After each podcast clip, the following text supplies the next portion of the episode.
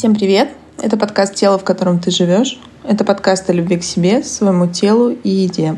Меня зовут Дарина, и сегодня у меня в гостях Мария Гребенюк, победительница шоу «Топ-модель по-украински», просто потрясающий, глубокий, открытый человек, которая решила сегодня поделиться со мной, с вами историей своего заболевания. В 2017 году Мария стала победительницей проекта «Топ-модель по-украински», но параллельно она занималась лечением от анорексии. И спустя несколько лет борьбы она победила это заболевание и решила помогать другим. Не буду рассказывать дальше, дам возможность сделать это Марии. Машенька, спасибо тебе большое, что ты присоединилась, что ты согласилась. Для меня это очень ценно, и я тебе уже сказала, что я влюбилась в тебя, в твою честность и в твою силу, потому что это правда очень тяжело. Дарина, спасибо большое за приглашение. Я считаю, что очень важно рассказывать э, в принципе об этих заболеваниях э, на широкие массы и свою личную историю я тоже хочу ею делиться для того, чтобы возможно, это кого-то смогло уберечь. Вот, так что спасибо тебе за эту возможность. Друзья, всем привет! Я готова э, максимально откровенно рассказать э, свою историю. И надеюсь все-таки, что она будет оказывать и окажет на кого-то влияние. Машуль, спасибо еще раз. Э, и у меня к тебе первый вопрос. Расскажи в целом, 2017 год ты становишься победительницей проекта «Топ-модель по-украински». Я следила за тобой, в том числе по телевидению. И думаю, что вся Украина, Россия и Европа тоже. Расскажи, у тебя есть все, известность, э, слава, проекты. Но в какой момент в твоей жизни еще появилось заболевание? А, ну, дело в том, что, в принципе, я достаточно Э, психологически и психически нестабильный человек, и, грубо говоря, я была в зоне риска появления этого заболевания, потому что э, мне свойственны разного рода зависимости, и в том числе я справляюсь э, с проблемами и с неустраивающей меня реальностью э, путем там, э, употребления алкоголя, курения. Раньше когда-то это были наркотики, а, вот. Э, ну и, собственно, вот легальным способом мне показалось э, удариться в пищевую зависимость, вот, в расстройство пищевого поведения. Ну вот хочу сразу тебе сказать, что да, действительно есть такой тип личности, как аддиктивный. Это просто твой... Во-первых, это норма как специалист я тебе могу сказать, что это норма. Это твой способ справляться и способ большинства людей э, справляться с этой реальностью. Это просто выбор твоей психики, чтобы спасти тебя, проваливаться в какие-то зависимости. Но расскажи поподробнее, как получилось так, что объектом контроля, я назову, наверное, это так, стала еда. Что происходило дальше? А, ну, дело в том, что, как ты уже говорила, я тогда занималась моделингом, я работала моделью, и среди моделей э, следить за своим питанием, как-то его контролировать и, в принципе, э, следить очень тщательно и скрупулезно за своим телом — это норма. И, наверное, э, все-таки это просто так сложились обстоятельства, что все э, способы другие э, справляться с реальностью я уже перепробовала, а тут вот я в этой среде оказалась, и тут как бы мне жизнь подкинула э, новый способ. Ну, я просто решила, вот, что мне надо похудеть для моделинга, там, подправить как-то фигуру, ну и просто понеслось. То есть это просто стечение обстоятельств, что я была в тяжелом психологическом состоянии, и вот узнала о том, что ну, можно справляться с тревогой и прочим таким способом. Скажи, пожалуйста, сколько тебе было лет, когда у тебя началось это заболевание, анорексия? Ну, получается, мне было 18. А стала победительницей проекта ты во сколько? Э, в 17. Ну, то есть э, стала я победительницей летом, вот. А весной, почти через год, у меня началась анорексия. То есть уже после проекта? Да. А расскажи, пожалуйста, что было тем триггером для тебя? Ты была всегда в прекрасной форме, в той форме, которая должна быть у модели. А, то есть это явно было не причина недовольства собой или своей внешностью. Для меня, я тебя немного знаю и уже чувствую, для меня это был как твой способ контроля хотя бы какой-то одной доступной тебе области жизни. Расскажи, пожалуйста, что же было тем реальным триггером, не пищевым, которое сподвигло к пищевому заболеванию?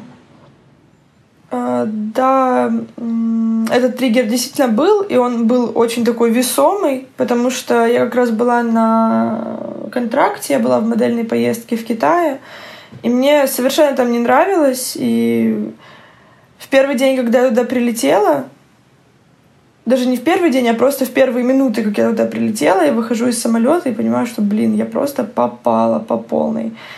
Э, мне там очень сильно не нравилось. Мне не нравилось то, что вокруг меня происходит. Мне не нравился сам формат работы там, потому что многие считают, что моделинг — это вот э, престижные показы, это Франция, это Италия, это Америка. Но на самом деле есть Китай, который к престижу никакого отношения не имеет. Вот. И я понимала, когда я туда прилетела, что вот эти два месяца мне надо будет находиться вот в этих условиях, а условия там ужасные для работы. Вместо всего того, что я себе представляла, там воображала Париж, Милан, э, я вот столкнулась с этим.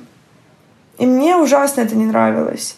И я понимала, что я не могу просто взять и улететь оттуда. Я не могу просто забрать вещи. А мне нужно было доработать два месяца, потому что иначе нужно было бы платить там неустойку и вот эти все моменты а, не очень приятные. Вот. Э, и мой организм, моя психика решил, что пора брать э, и контролировать хоть что-нибудь. Ну и вот это стало едой и моим внешним видом. Расскажи, пожалуйста, поподробнее, как ты питалась? Вот, э, кстати, когда мы проводили с тобой прямой эфир, я забыла упомянуть, что у меня вообще все началось с булимии. Я немного вышла за норму параметров. На контрактах любых этого делать нельзя, потому что тебя просто отправляют домой, а я не хотела, чтобы были проблемы с финансовой точки зрения. Э, нельзя было поправляться. Я поправилась, и я начала очень сильно винить себя за это. Кушать хотелось, в том числе от стресса. Я набрасывалась на еду, эм, ела, чувствовала еще больше вину и просто шла и очищалась. Вот. То есть я могла там по полтора часа сидеть в туалете, Э, по два часа, вот пока полностью все из меня это не выйдет, я не могла успокоиться. И все доходило до того, что я себе просто, ну, извиняюсь за подробности, я себе ногтями расцарапывала горло. И, ну, это, это даже на ОКР как-то было похоже, что вот одно и то же действие повторяется просто до тех пор, пока оно не выйдет на идеальный какой-то уровень, вот. Да, Маш, немножко тебя здесь как раз э, перебью, что действительно булимия сейчас считается расстройством, а ОКР также считается расстройством, но они не могут быть одинаковые. В последнее время в Испании провели новое исследование, они действительно считают, что булимия — это вот так же, как обсессивно-компульсивное расстройство, это ты создаешь сама себе вот это большое напряжение, что ты себя наполняла до того состояния, когда ты не могла уже дышать. А потом скидывание — это тем самым ты контролировала свой стресс. То есть ты не могла там решить свою стрессовую ситуацию, но ты решала ее здесь. Да, абсолютно верно. Мне долго было тяжело описать это словами, ну вот эти ощущения внутри себя. Но я понимаю, что на подсознательном уровне, да, оно так и работает, это действительно так. И это те чувства, которые во мне на тот момент э, были. Вот, ну и, в общем, э, все началось с булимии. Э, причем э, вот эти вот э, приступы, они могли произойти у меня везде. То есть э, в моих апартаментах, это было даже в клубе. То есть в клубе я там выпила шампанского, поела, и я бегу просто в клубе в туалет очищаться. Это могло происходить в любом месте, то есть меня ничего не смущало в этом плане. Ну и потом я поняла, что мне этот способ не подходит, и я выбрала какой-то типа более легальный. Если ты будешь просто меньше есть, то вроде как, ну, все там на диетах каких-то сидят, и вроде как это легально, и вроде как, ну, нормальный такой способ. Я просто скачала счетчик калорий, э, поставила себе цель есть около 500 калорий, вот, и как-то как пыталась есть там какая-то овсянка, э, какие-то там фрукты, яблоко и листья салата с тофу. Вот, кстати, тофу не могу есть до сих пор, просто меня воротит от него. Еще бы. А скажи, пожалуйста, а у тебя не было приступов? То есть как булимия, она обычно ей предшествует дикий голод, вот эта неконтролируемая наполняемость. А как потом тебя откинуло в совершенно полярную историю? То есть, если тебе хватало тофу, салата и одного яблока в день, ну, потому что на 500 калорий ты там, кроме овсянки, наверное, вряд ли что-то можешь съесть еще серьезного. Как получилось? Как ты сама себе это объясняла? Ты что ты в тот момент чувствовала прежде всего? Победу? Когда именно... Эм... Ты начала, ты, ты нашла способ. Угу. Вот как ты себя ощущала в тот момент? Безусловно, я помню эти ощущения. Во-первых, э, да, я классная. Вот э, я смогла у меня такая сила воли железная. Да вот если я это смогла, да вы мне вообще все ни по чем будете. Потому что, ну, э, достаточно сильно я ненавидела людей, которые на тот момент меня окружали. И это не какие-то расистские, типа, штуки. Ну, я нормально отношусь э, к китайцам, но просто я их, я ненавидела просто всех людей, которые вокруг меня находятся. Вот, и я думала, что я смогла вот так вот, и теперь на вас всех мне вообще наплевать. Э, я чувствовала превосходство свое над другими. Вот, например, девочки, с которыми я вместе жила в модельных апартаментах, эм, я думала, что они безвольные, я думала, что они вот э, неправильные, плохие, а я, я очень сильная, и я правильная, и вот я все делаю правильно, и еда у меня правильная, и вот я вся такая тонкая, звонкая, и я вообще супер человек, чуть ли там не супер женщина, не супергерой, понимаешь? ну, я была на эйфории очень сильно от этого. И сколько это продолжалось? Вот ты на таком питании, 500 калорий в день, ты начала стремительно снижать вес. Или как это работало? Расскажи. Вес снижался реально очень стремительно. А, опять-таки на эфире я говорила, что это э, когда уже разогнался метаболизм, был килограмм, килограмм 200 в день. Э, это очень много, и э, это настолько вредно, и это настолько бьет по здоровью, что я просто благодарна всему, что, что меня спасло. И я вообще жива, и вот сижу сейчас, э, общаюсь с тобой. Вот. И продолжалось это где-то... Так, заболела я в марте. Ну вот до мая где-то я питалась на 500 калорий. В апреле я прилетела, и вот еще месяц э, я ела 500 калорий, пока мама уже не начала... Ну, она не могла понять, что со мной, потому что, ну, я была очень далеко, и сложно понять проблему, когда вы находитесь на таком расстоянии друг от друга. И когда вы можете созвониться только там в какой-то час э, времени, э, потому что разница во времени очень большая, и, ну, короче, понять, что со мной было невозможно. И я тогда прилетела, и мама уже поняла, что происходит. И она, естественно, начала искать всякую информацию.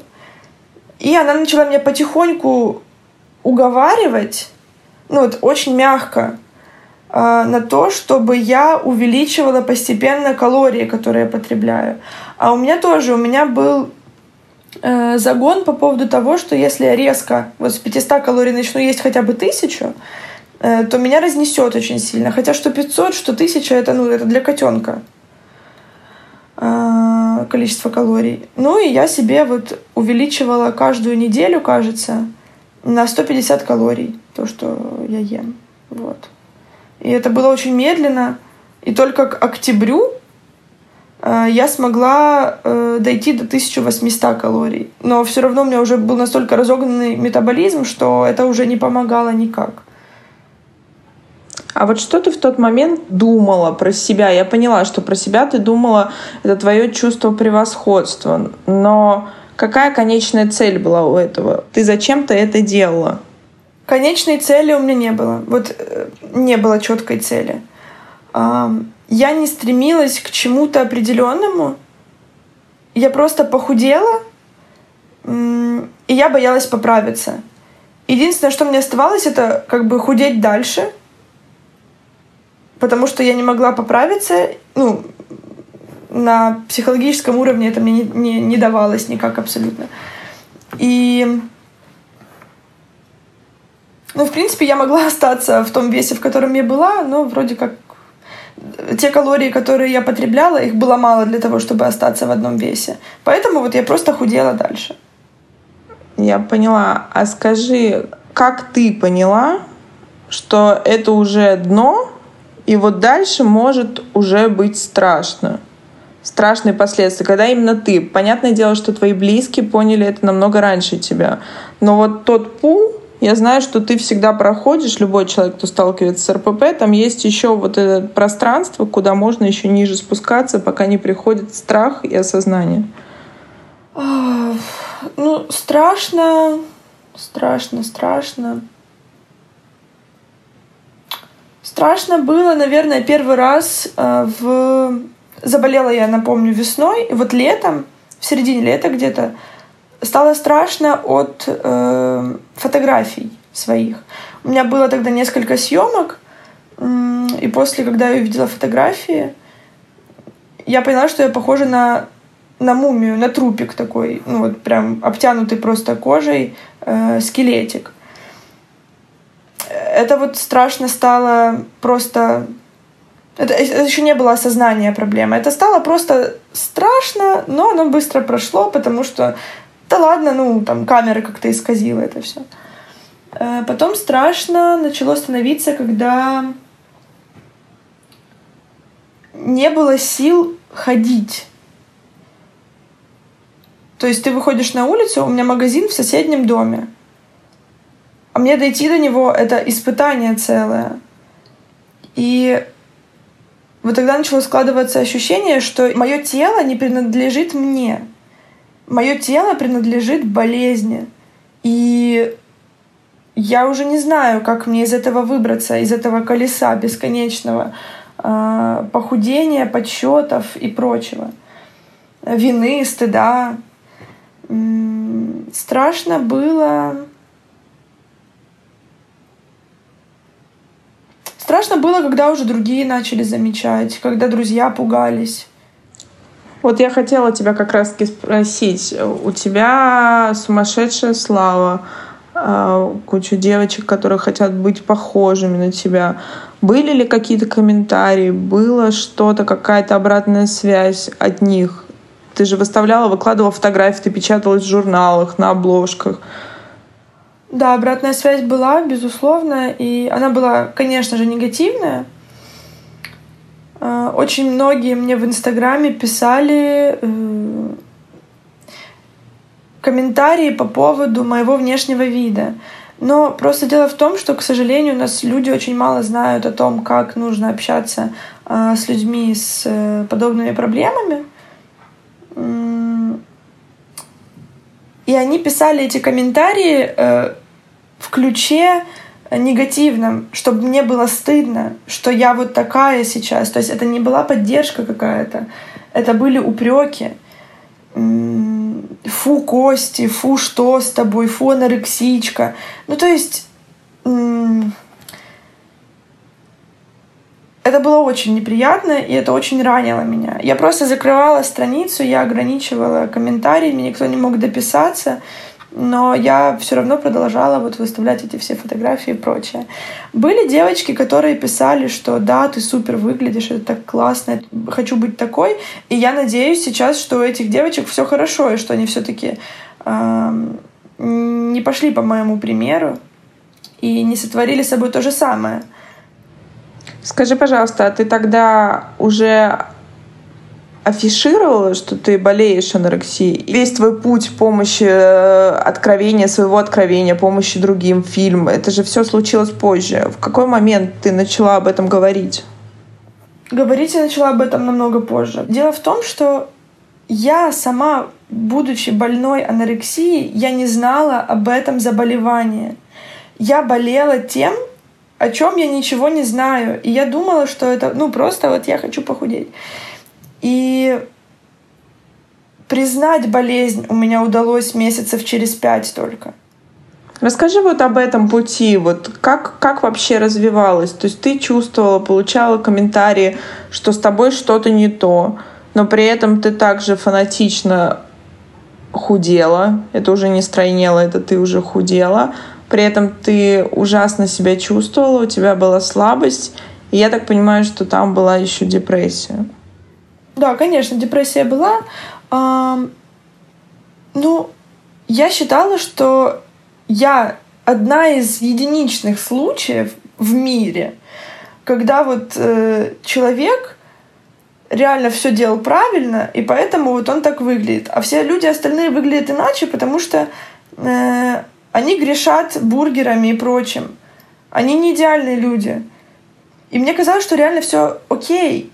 Просто я тот человек, который пошел по правильному пути, вот как там вот все будут так выглядеть, если они будут жить правильно, есть правильно и следить за здоровьем типа правильно.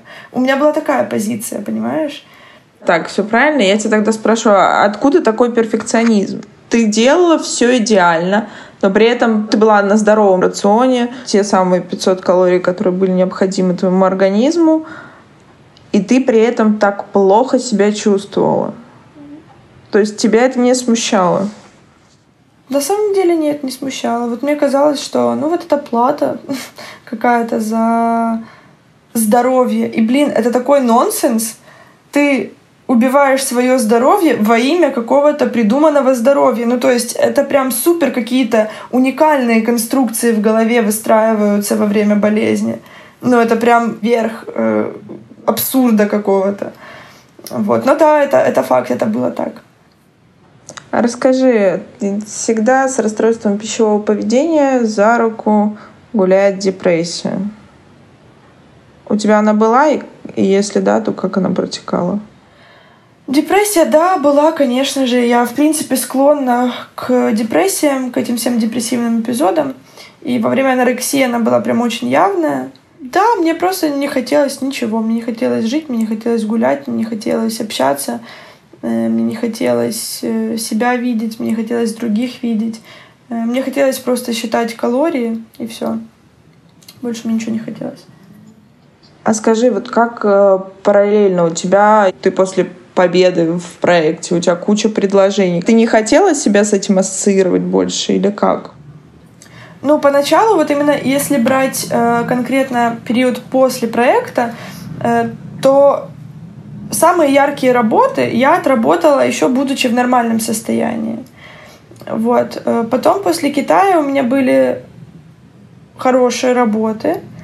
Э, у меня были поездки в, в Милан и в Париж, о которых я так сильно мечтала. Это столицы мод мировые, и для меня было важно туда поехать. Но мне было так пофиг на то, что происходит вокруг меня. Мне было пофиг на офигенные работы в Украине. Мне было все равно на то, что я поехала в места, в которые я мечтала. Мне было все равно на то, что я в, в Париже была в одном из лучших э, агентств. Ну, то есть, получается как? Будучи в нормальном состоянии, я к этому стремилась. Для того, чтобы туда попасть, по сути, я решила худеть. И похудев, мне стало все равно на то, к чему я стремилась. Это опять-таки тот самый нонсенс, который, о котором я только что говорила э, насчет здоровья. Вот, то есть не было у меня сил на то, чтобы там работать, на то, чтобы получать удовольствие от происходящего, э, на то, чтобы как-то взаимодействовать с людьми, которые меня окружают. И в какой момент ты поняла, что это финиш, что у тебя больше нет сил бороться, у тебя нет больше сил так жить, наверное? Это уже происходило ближе к зиме. Тогда мы с психотерапевтом моим приняли решение, что я удаляю счетчик калорий. Я его удалила, но мы договорились, что вот я ем на 3000 калорий. Тогда вроде как я начала привыкать к еде снова. Вроде как вкусно, хорошо, э, можно есть не одну траву. И потихоньку начала меня попускать по этому поводу, что еда, в принципе, это хорошо, и это не делает мне плохо. Ну и вот потихоньку вот эта вот моя борьба за худобу начала как-то ослабевать. И зимой просто меня попустила, и все. Ну подожди, там долгий путь. Как получилось, что ты согласилась на психотерапевта? В какой момент ты сама попросила или уже родители тебя направили? Да, я, я вернулась из Китая, и мама уже сразу меня к диетологу, потому что мы, я же говорю, мы не знали о существовании такой болезни. Эм, и если проблемы с питанием, мы идем к диетологу. Вот, мы пошли к диетологу, диетолог там посмотрела туда-сюда, эм, и тонко маме намекнула, э, у вас, скорее всего, анорексия. Есть специалисты, которые работают конкретно в этом направлении. Дала нам контакт очень хорошего врача. И вот я до сих пор с ней э, работаю. Э, вот. Но я приняла нормальную психотерапию. У меня не было такого, что вот, вы меня тут все за сумасшедшую считаете. Хотя нет, наверное, вот первые пару сессий было, что я не понимала, зачем я туда хожу, если у меня все нормально. Но потом мы начали разбирать э, волнующие меня вопросы из прошлого. И вроде как мы не говорим там о моем теле, ничего такого. Мы разбираем то, что беспокоит меня до сих пор. От чего я пытаюсь вот это вот скрыться. Ну и вот до сих пор мы вместе. Это очень круто. Я просто за терапию, ты знаешь, настолько, что я создала онлайн-центр, котором работает очень много и психологов, и терапевтов, и психотерапевтов. И меня всегда пугает эта история, что часто подростков или девушек, или сами женщины приходят с расстройством пищевого поведения к диетологу. И спасибо тем диетологам, которые могут быть честными с собой и с ними и сказать, что это все-таки работа психотерапевта, это работа специалиста по нормализации веса и пищевого поведения. Это болезнь. И очень сложно признать, что это болезнь. Там идет дикое сопротивление. А у тебя было, получается, незнание.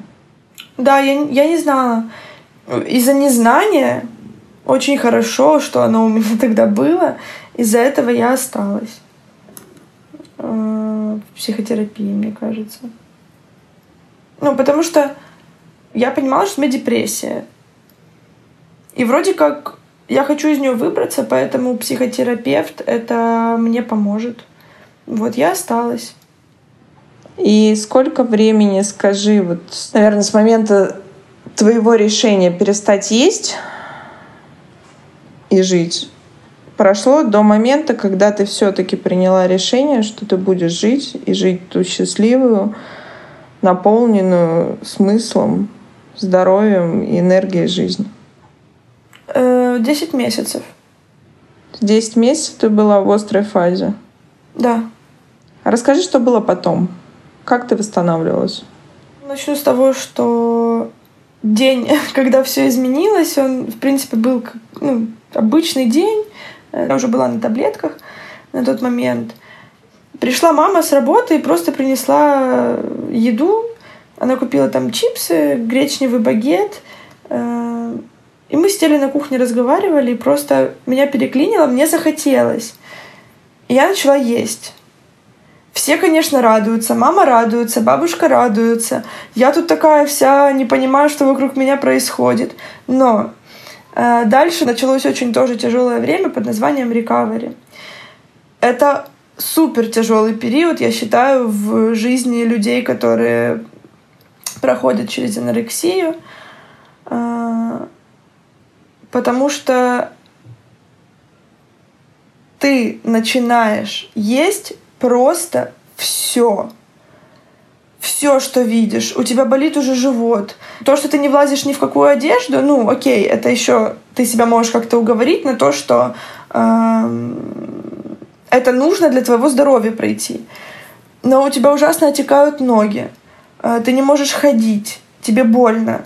Э, ты, ну, просто ты не можешь утихомириться. Я ела где-то, ну, примерно, наверное, 8 тысяч калорий в день. Э, процесс рекавери, в принципе, очень реально сложный. Многие его путают с компульсивным перееданием, но это два абсолютно разных э, состояния. Вот. И да, на рекавери я просто ела все целыми днями. Мне хотелось, организм понял, что Ему надо запастись просто всем, потому что вдруг эта Маша, блин, опять решит меня тут голодом морить. И мне надо запастись поскорее всем-всем-всем-всем. Э, ну и вот за два месяца я отекла. Я хочу сакцентировать внимание на том, что рекавери — это именно отек. Это жидкость, которая как... Наверное, я приведу такой пример, как мозоль, то есть, когда вот мы натираем мозоль, у нас ранка, а сверху она водичкой покрыта для того, чтобы повреждение э, восстановилось. Вот также и с рекавери. То есть организм набирает воду для того, чтобы все внутренние повреждения, э, все раны там позатягивались, все восстановилось и прочее. Ну и, конечно, он микроэлементы все за счет еды начинает добирать. И за два месяца я отекла с размера XS до размера XL. И я просто перестала узнавать себя. Это, это было сложно, реально сложно. Особенно, когда еще не все мысли в голове вот от анорексии ушли, когда ты смотришь на себя в зеркало, и ты хочешь просто все это стереть, убрать, снова вот так схлопнуться, стать маленькой, незаметной, и чтобы тебя никто не видел и в тебя не проникал вот этими своими всеми э, штуками. Ну и дальше, дальше что?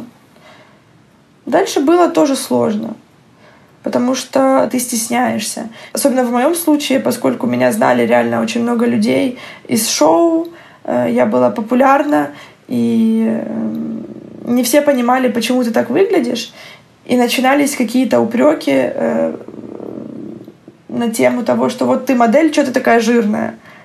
И объяснять каждому, что это нормальное состояние для моего состояния, вот, это было невозможно. Ну, это тоже э, определенные сложности с этим были. И как ты справлялась? Я понимаю тебя, у меня вот на этом моменте начали наворачивать слезы, потому что рекавери я как специалист могу сказать, что это сложнее, чем сам процесс анорексии, потому что в том состоянии ты была достаточно гармонична на тот момент тебе казалось, что ты спасаешь мир, супервумен, и твоя миссия наставить всех на путь истины. А вот в рекавере э, принять это состояние, когда еще старые нейронные связи не начинать есть, еще есть, вот этот самый страшный период. И как ты его проживала?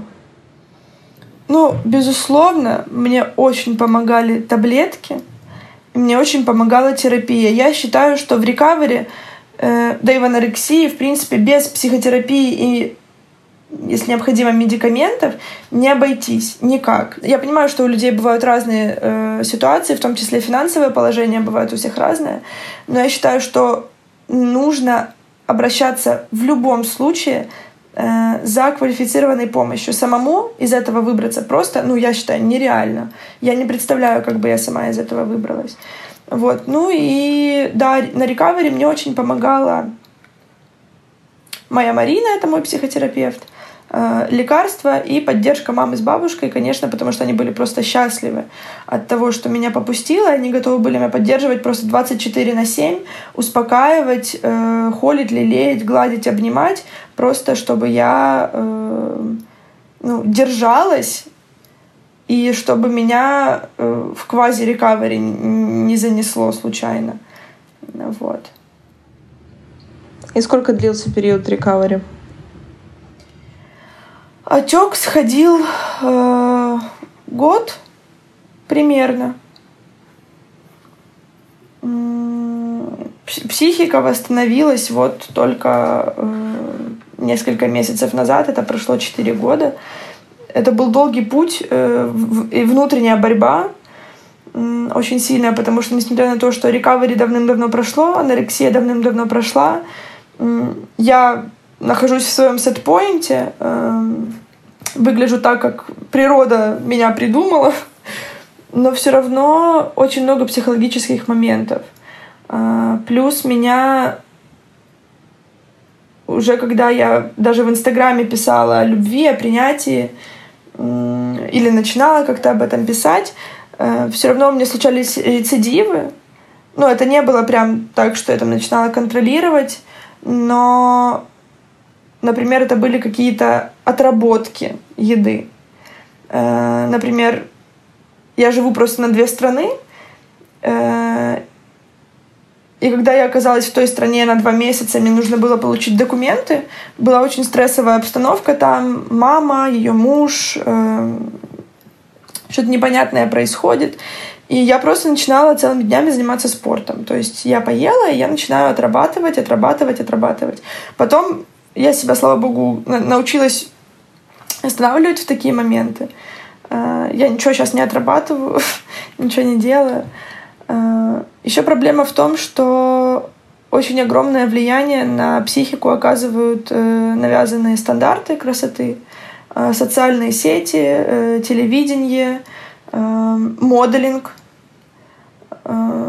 Особенно вот в социальных сетях, когда блогеры, миллионники фотошопят себя и выдают это за чистую монету, ты считаешь себя каким-то неполноценным, неправильным и некрасивым. Это огромная проблема. И я очень долго обращала внимание на кого-то. Вот. Э, потом мне удалось себя принять с целлюлитом, с растяжками, э, с высоким ростом. Э, то, что раньше казалось мне какими-то моими недостатками, стало не то, что моими преимуществами. Ну, я, я не считаю, что это что-то особенное. Это просто мое, и поэтому это уникально. Вот. Эм, поэтому, да, вот сейчас я полностью оградила себя от, эм, от сравниваний, от э, подражания, от, э, от того, чтобы справляться э, с проблемами путем контроля еды или какими-то бесконтрольными занятиями спортом, когда ты просто уже, ну, тебе хочется сдохнуть. Вот, поэтому я сейчас слушаю то, что происходит внутри меня, слушаю свое тело, и это кайфово. И мне очень жаль, что этого раньше не произошло. Вот. Но отлично, что это произошло в принципе. Это правда. Я восхищаюсь еще раз. Я, наверное, буду каждую нашу встречу тебе это говорить. И это правда абсолютно, Маш. А, я восхищаюсь тобой и твоим честным фильмом про это заболевание, от которого, если честно, вот эмоции, мурашки и такой внутренний, даже, наверное, животный страх именно от того, что как вообще происходит, что так может быть. А за ним глубочайшее уважение и, наверное, восхищение к тебе и к тем людям, которые в твоем фильме выступают и рассказывают свою историю. Расскажи про этот фильм, пожалуйста. Да, ну, во-первых, спасибо тебе за то, что ты так отзываешься о моем фильме. Мне, правда, было очень важно, чтобы его поняли потому что это не просто какая-то там история девочки, которая похудела. Это, блин, от этих болезней люди умирают. Да, это не просто пошла в зал и сбросила 5 килограмм. Анорексия и вообще РПП — это не про не про похудение. Это о том, что вот тут в голове ты себя хочешь уничтожить, чтобы тебя не уничтожили остальные. Это, это прям вообще, это настолько тонко, это, это удивительно, в плохом смысле удивительно. И страшно. Вот. Эм, фильм. О, фильм. Мне было, мне было важно его снять. Я хотела показать людям, как это происходит. Э, я хотела показать, что этому подвержены абсолютно разные люди. Э, к сожалению, у меня в фильме не участвует ни один парень, но в Инстаграме мне довольно-таки часто писали парни э, с такой проблемой.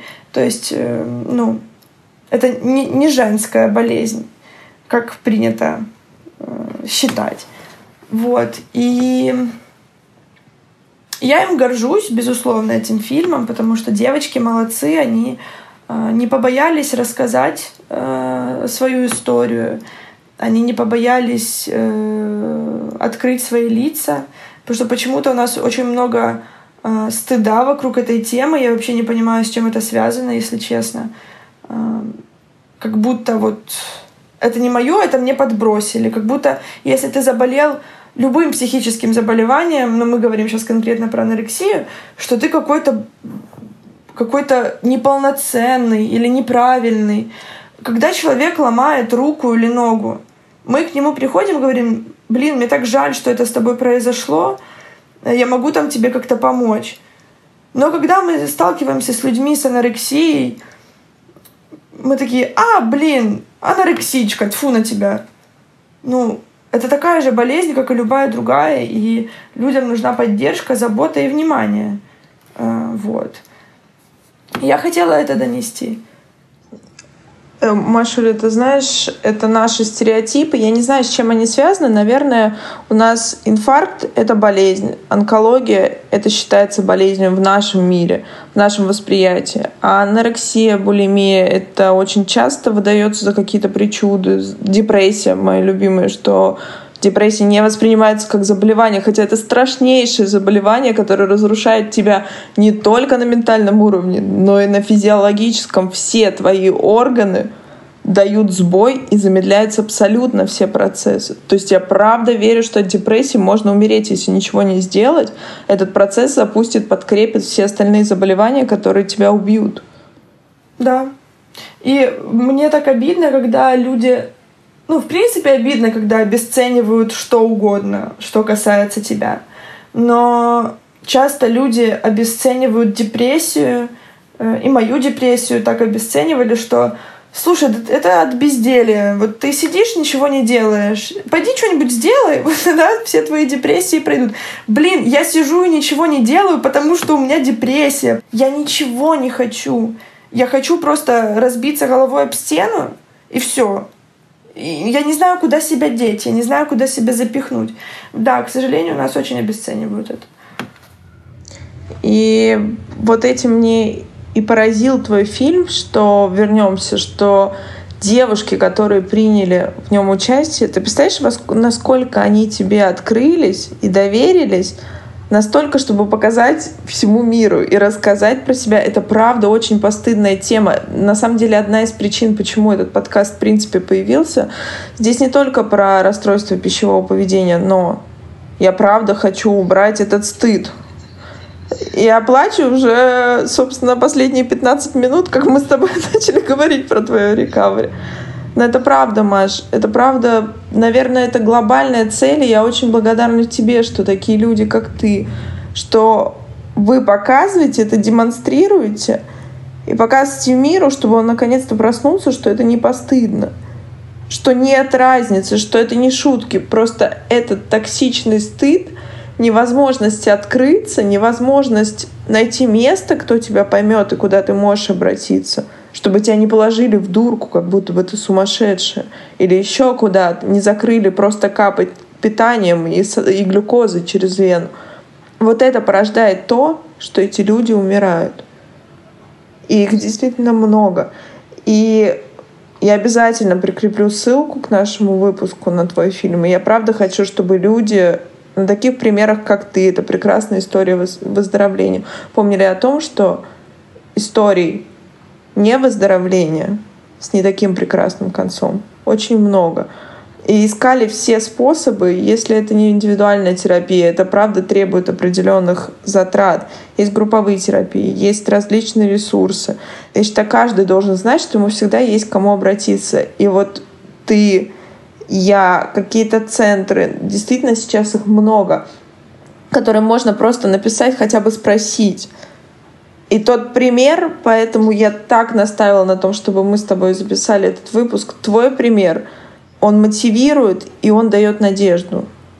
И вот в связи с этим я тебя хочу попросить наше традиционное напутствие тебе самой, от тебя теперешней, той, которая приняла решение перестать есть, и, наверное, через себя всем тем девушкам, которые находятся на стадии заболевания, либо на стадии э, выздоровления.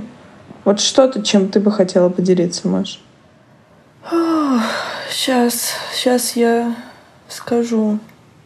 Наверное, первое это, что никакая крайность, никакая крайность не стоит жизни и твоего здоровья.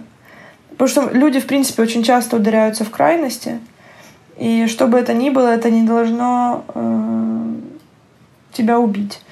Анорексия — это именно такая крайность, которая ведет туда. Вот. Э, обращаться за помощью не стыдно и неплохо, и это тебя не побьют за это. Э, обращаться за помощью — это правильно, и это нужно тебе. Конечно, очень важно, ну это уже когда человек находится не в какой-то острой фазе, знаешь, э, не в критическом состоянии, Э, налаживать все-таки контакт с собой, со своим телом, э, восстанавливать телесность, восстанавливать какие-то внутренние ресурсы, личные границы, потому что ближе тебя самого у тебя никого нет и никогда не будет. И об этом не стоит забывать, и это нужно просто чуть ли не на лбу себе высечь и об этом помнить. Вот. И в конце концов, зачем делать себе любимой плохо? Вот, как-то так. Спасибо тебе. У нас с тобой, как всегда, получился эфир. Мы, как, как и обещали, смеялись и плакали. Маш, спасибо тебе огромное за то, что ты поделилась. И я думаю, что это наш не последний с тобой подкаст и прямой эфир. Я благодарю тебя. Да, я тоже очень-очень надеюсь на это. Так что до новых встреч. Я тебя обнимаю. Пока. Взаимно, спасибо. Все, всем нашим слушателям тоже хорошего дня и всем до свидания.